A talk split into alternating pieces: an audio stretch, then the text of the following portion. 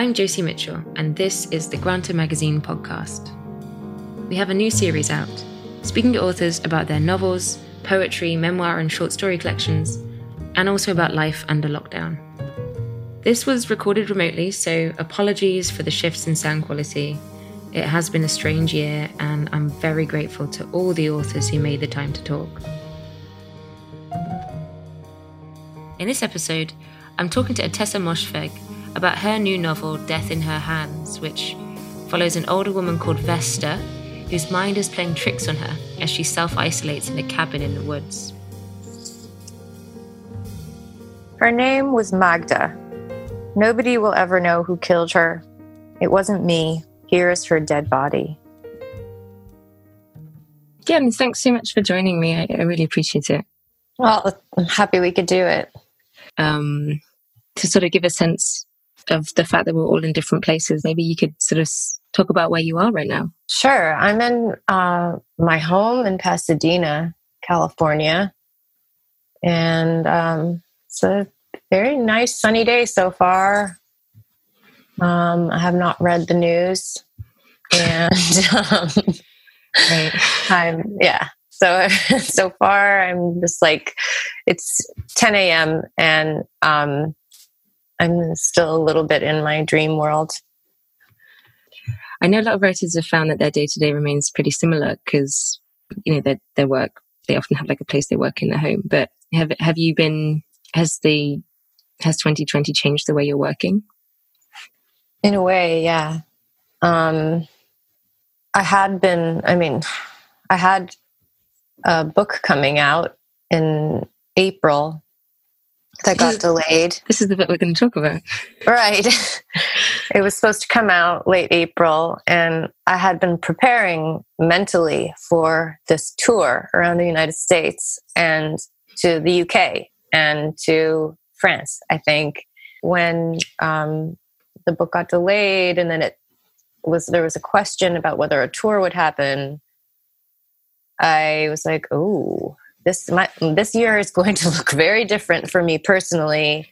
And then I realized that that was just the beginning of what was going to change. Just having um, the time on my own at home has been something of a uh, new deal. Dealing with the stress of what was the beginning of this pandemic which has opened up into um, what I hope is a revolution, at least in the United States. Um, I really needed a project like that was just for me. And I realized a lot about how I had been living and like where my mind had been. And um, so I was like, I'm I'm going to take this time and use it as a time to reflect through my fiction what I actually feel and think about what's happening right now. Um, I'm finding that a lot of things that I'm struggling with on, you know, the surface of my life, I'm finding some depth to in my fiction. And a lot of that process has to do with being home alone and not interacting with society. Yeah. One of the things I think is probably a really inappropriate emotional response that I've been having already to this horrible, well, difficult year. And has just been, yeah, that sense of excitement at what is going to come out of it in terms of people's responses, I guess in art, but also in terms of revolution. Mm-hmm. Mm-hmm. I mean, I think it's I think that if you, unless you are completely shut down and in denial and have no internal uh, monologue or self awareness, there's no way that you're getting out of this without having been changed, without changing yourself from the inside. I mean, I, th- I think a lot of people I've been speaking to have said this, had said similar things that the stuff that was going on for them before this thing hit has been amplified. So whatever you were dealing with just got turned up. And a lot of people have sort of really been processing stuff like that. I mean, it's sort of the perfect storm right now, the way that we have all been secluded with our digital tech devices that, you know, our HD, Zoom, whatever, what we perceive coming from the outside is all coming. I mean, unless you're out in the streets, and I think that's awesome, but like some people can't do that. The what we're getting is all coming through a screen. Like r- r- life and reality outside of your immediate environment is coming through your computer and phone. And I think what that's doing is it's like speeding up the conflation of reality and internet reality so quickly that people are more prone to being manipulated by the devil. Um, because reality doesn't seem quite real because you can just shut off your computer and then be back in your own mind with everything that you've just absorbed. This is uh, optimistic chat at 10 a.m. Um, should we talk about your book? Sure. Um, what we can start with is a uh, maybe you could read from the opening, and then we can Mhm. sort of take it from there once you've got a sense of your your voice. Sure. Her name was Magda. Nobody will ever know who killed her. It wasn't me. Here is her dead body. But there was no body, no blood stain, no tangle of hair caught on the coarse fallen branches, no red wool scarf damp with morning dew festooned across the bushes. There was just the note on the ground, rustling at my feet in the soft May wind. I happened upon it on my dawn walk through the birch woods with my dog, Charlie. I discovered the path the previous spring, just after Charlie and I had moved to Levant. We'd worn it down all spring, summer, and fall, but abandoned it during winter. The slim white trees had been nearly invisible against the snow. On foggy mornings, the birches completely disappeared in the mist. Since the thaw, Charlie had been waking me up every morning at daybreak. We'd cross the dirt road and trudge up the slow rise and fall of a little hill and weave our way back and forth through the birches. That morning, when I found the note laid flat on the path, we'd made it about a mile into the woods. Is that good? That's great. Yeah, thank you.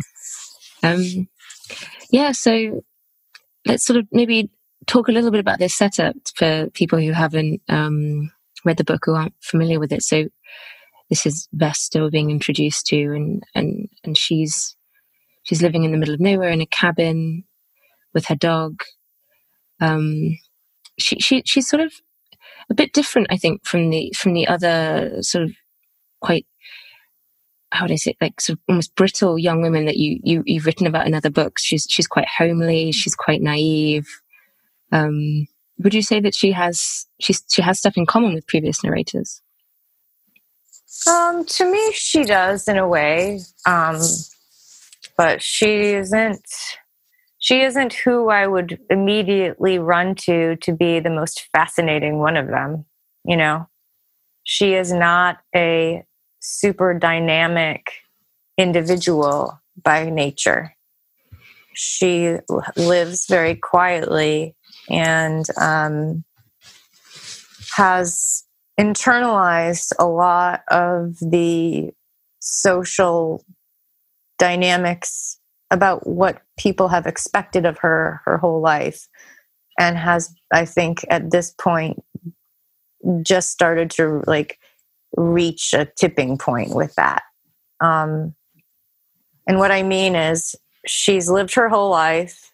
She, she's 72 she's gone from being a daughter to a wife and then is widowed and then is alone with nothing no children no you know no outlet no support system just her and the money she has from selling the house that she had lived in basically her whole life with her husband walter who was a total asshole so she decides to go to this cabin to buy this cabin sight unseen in the middle of the woods on a lake in a rather depressed part of the country, um, which is totally unfamiliar to her. And she brings this dog that she had got as a kind of replacement for her husband.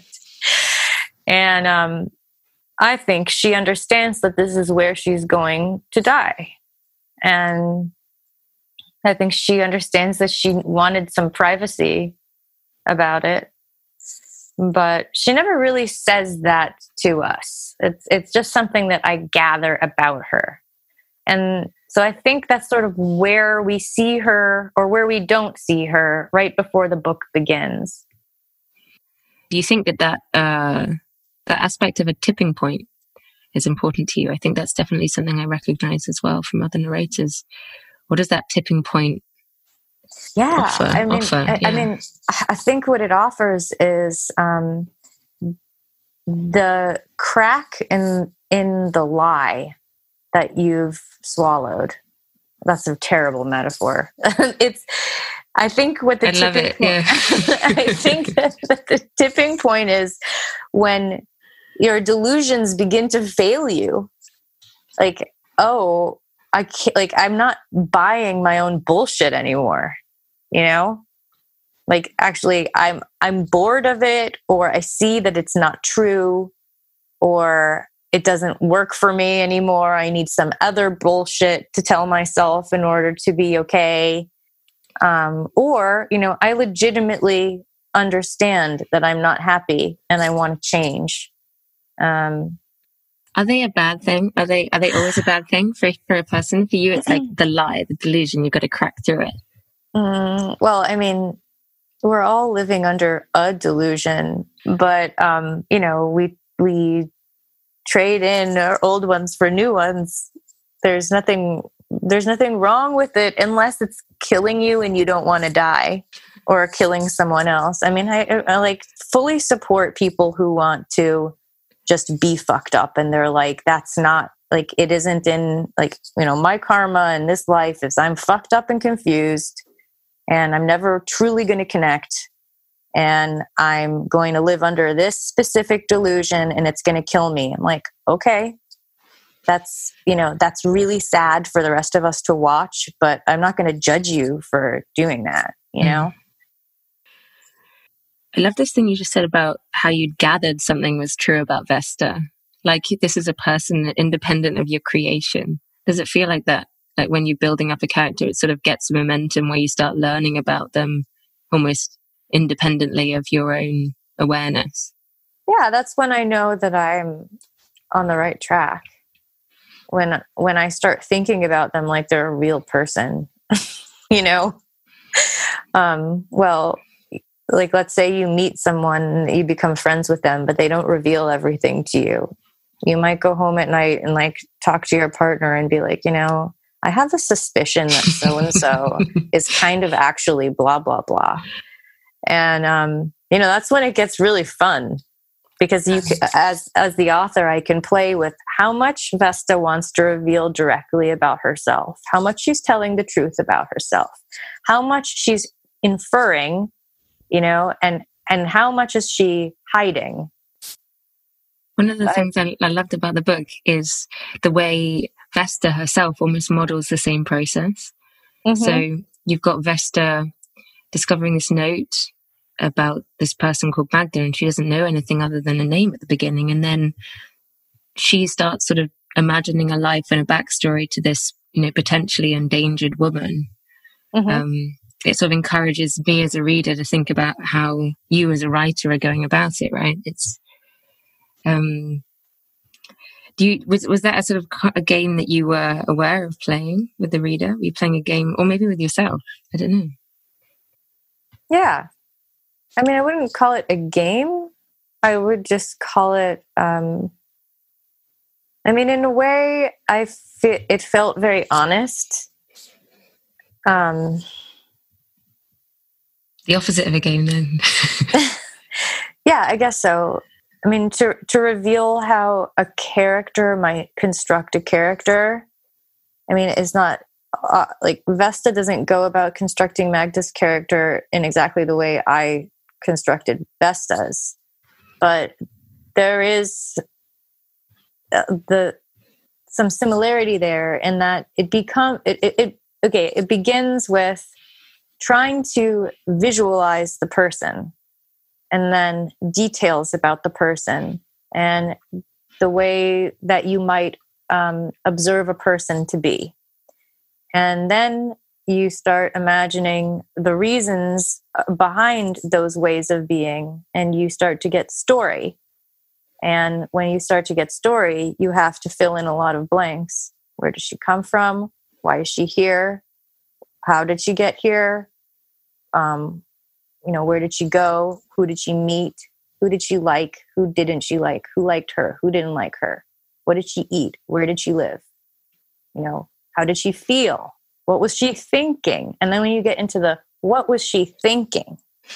That's that's when you have invented a character. And um, yeah, I mean, so that's kind of what Magda do, um, Vesta does about Magda, and that's definitely how I work too. Um, Vesta's in this community. She's just come, as you said, um, with some money, bought this cabin, but she's definitely separate from the local town. She feels like an outsider in her new community, partly because of her name and partly maybe just because she doesn't know anyone or she might even feel a bit uh, better than the people in the town that she sort of judges slightly for their mm-hmm. appearance or the way they move around. Mm-hmm. Um, again, it's it's something that uh, I, I, feel like you tackle. Um, you've tackled more than once this sense of uh, someone on the periphery. It feels like you're chewing on this this position to community. What what is it mm-hmm. about that that feeling that interests you? Well, it's kind of my only experience. Um, um yeah, I mean, it's. I I could probably focus on something else, you know, at this point, but I have. I mean, I, like as a writer approaching self-expression in a form that is to be delivered to a bunch of people, I'm already on the outside because I'm not you reading the book you know? Mm. So I am different. And like, I'm curious whether you think that everybody feels like a, a bit of a freak. Yes, absolutely. I would, I absolutely think that everyone thinks that they're on the outside. This is what I think. I think everyone feels that they're on the outside. And what that means to me is that the idea of an inside is something we've created. There is no inside, it's just an idea. It's just something that we can visualize so that we can feel like we're not a part of it. It's weird. Like, I think you're right. Everybody can, everybody, I think, thinks of themselves as an outsider, but they also have a load of insider mentalities going on as well.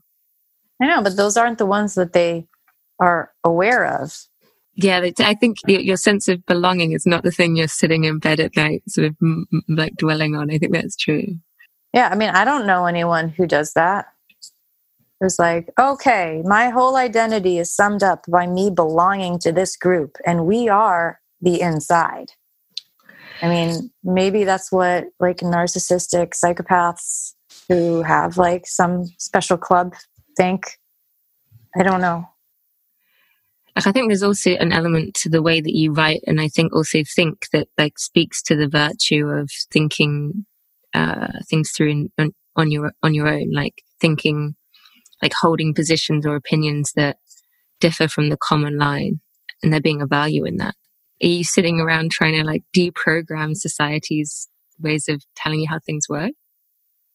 Oh my God, yes. yes, that's like all I do, Jesse. I literally just sit around trying to figure out how to deprogram myself so that I can write better books. What does that look like? Is it just like meditation? or is it no. arguing with arg, like arguing with yourself what is it how does it work how how mean, do i do it how do i do it oh my god well do you